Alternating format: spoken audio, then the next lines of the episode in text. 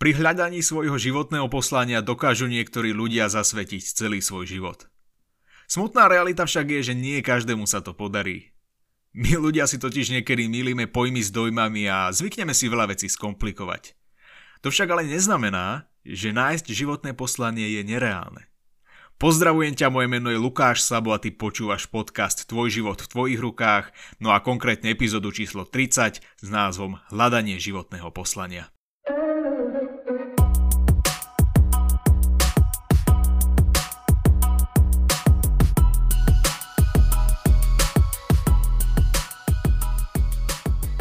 Hľadanie životného poslania v nás môže vyvolať určité napätie, stres a možno neistotu.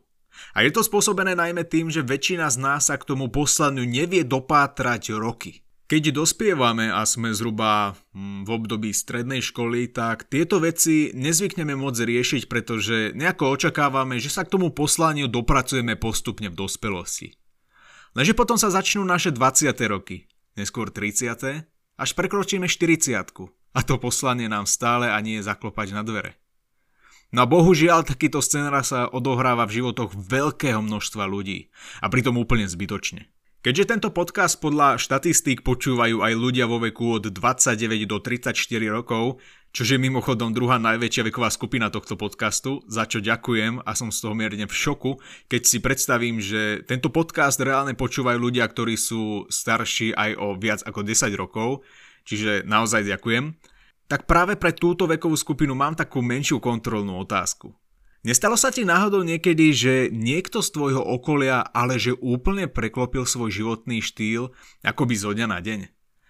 Nezostal si alebo nezostala si náhodou prekvapená alebo prekvapený, keď nejaký tvoj dávny spolužiak alebo spolužiačka zo strednej si ako prvý založili rodinu a ustalili sa a pritom na škole to boli najväčší revelanti.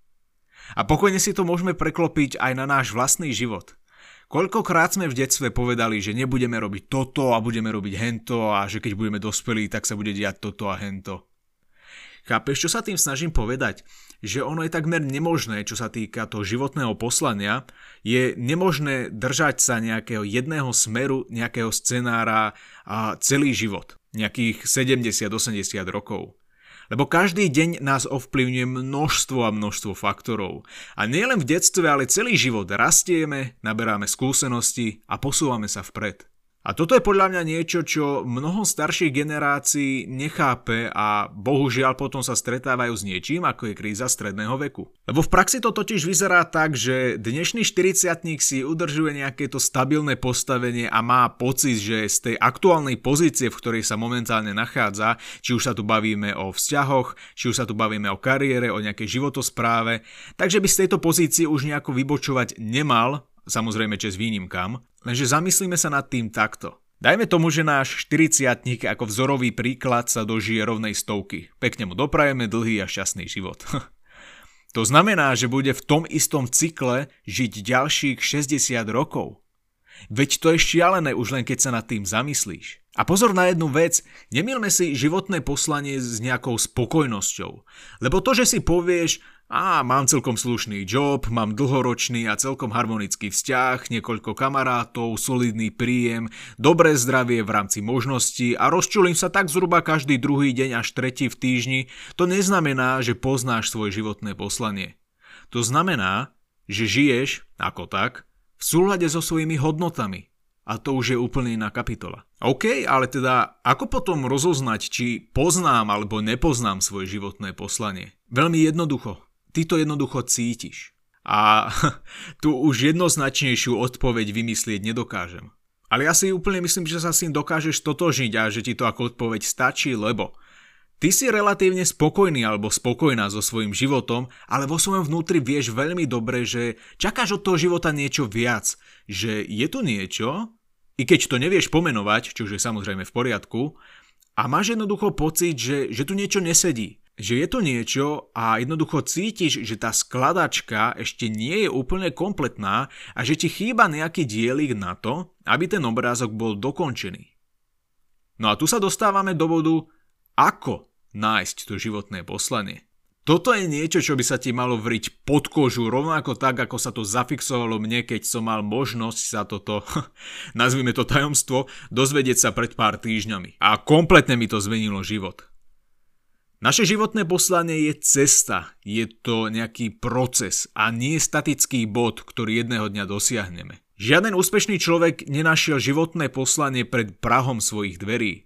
Alebo že sa raz niekto zobudil a pri šálke rannej kávy si povedal, aha, moment, áno, toto je moje životné poslanie, už poznám svoju cestu a viem, čo budem robiť nadchádzajúcich 30 rokov. Chápeme sa, takto sa životné poslanie nerodí. No a potom samozrejme prídu tie myšlienky typu, OK, ale ten človek sa s tým poslaním už narodil, má to vo svojej krvi, má to vo svojej DNA, už od mala vedel alebo vedela, čo v živote chce, ja stále pátram po nejakom znamení a stále nič. Veľká chyba. Nikto sa s poslaním nenarodil. Ako príklad zoberiem seba. A tento podcast som spustil v roku 2019, niekoľko mesiacov po tom, čo som skončil strednú školu.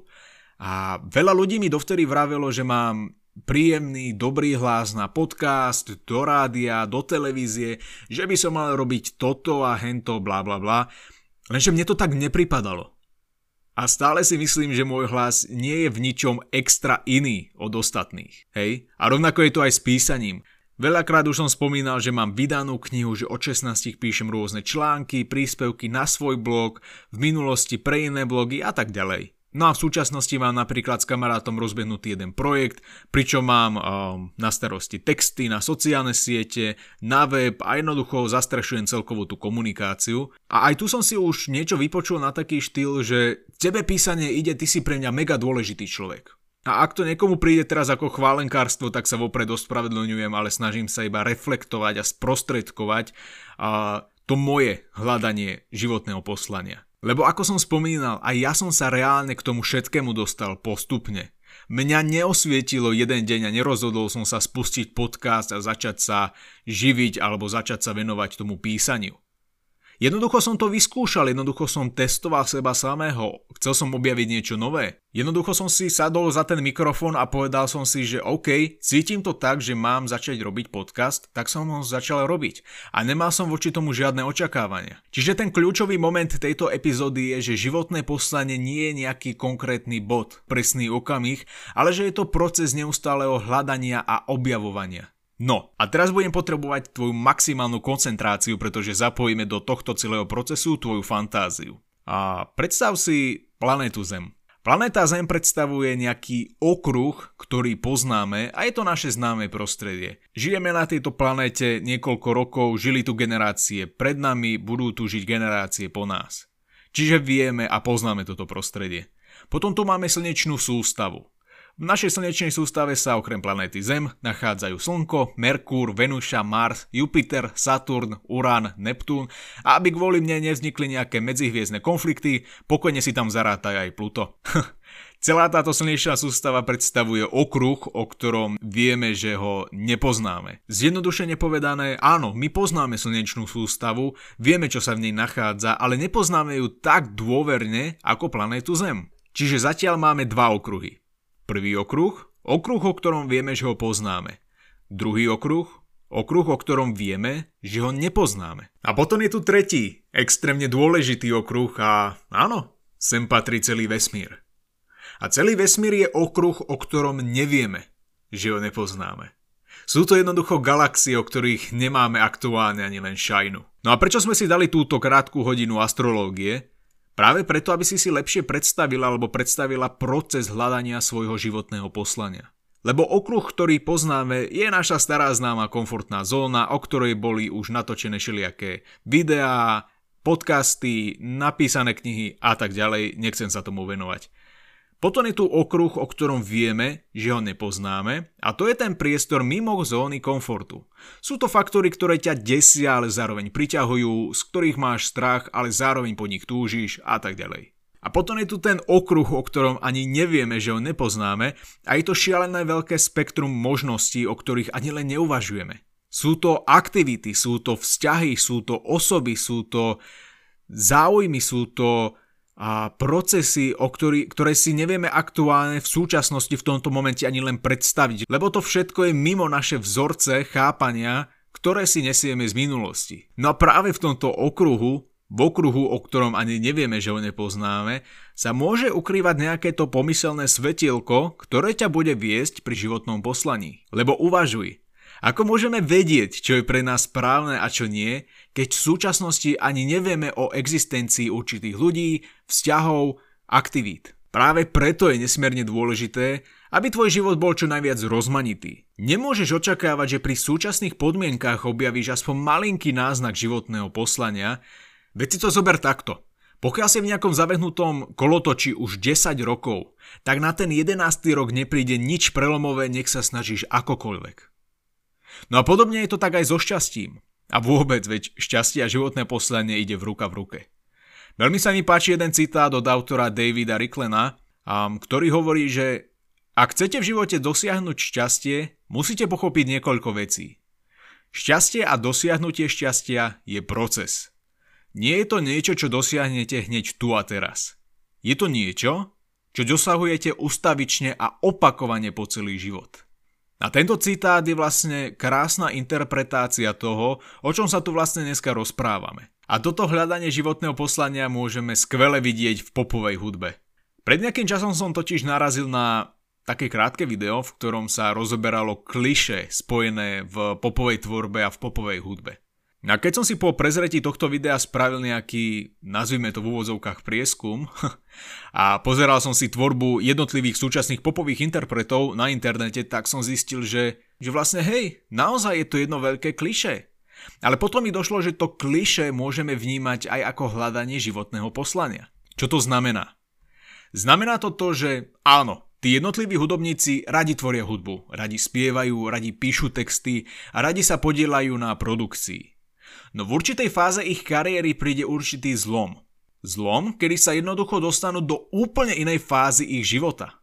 Prečo? Pretože našli svoje poslanie. Pretože našli odpoveď na otázku prečo. Prečo robia tú hudbu?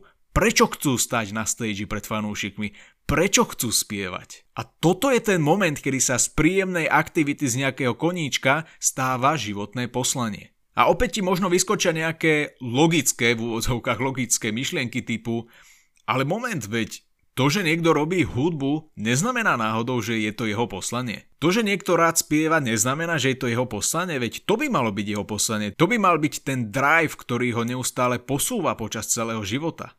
No nie tak celkom. To je to isté, ako keď niekto povie, že chce pomáhať ľuďom. To, že chceš pomáhať ľuďom, nie je tvoje životné poslanie. Je to nejaký cieľ, je to výsledok, ktorý vyplýva z tvojich hodnot. Lenže čo keď ti poviem, že OK, čiže chceš pomáhať ľuďom, to znamená, že chceš byť právnik alebo lekár však? Veď ty predsa pomáhaj ľuďom. Nie, nie, nie, nie, ja chcem založiť neziskovú organizáciu pre deti, pre slobodné matky, pre ľudí bezdomova. Aha, čiže toto sa skrýva pod nutkaním chcieť pomáhať ľuďom. Chápeš? Zrazu máš pred sebou ale že úplne iný scenár. Zrazu fráza a pojem chcem pomáhať ľuďom nadobúda ale že úplne iný význam. No a ešte sa vráťme späť do toho sveta hudby. Um, pozri si napríklad diskografiu od umelcov ako je Miley Cyrus, Lady Gaga, Taylor Swift, Katy Perry či Christina Aguilera.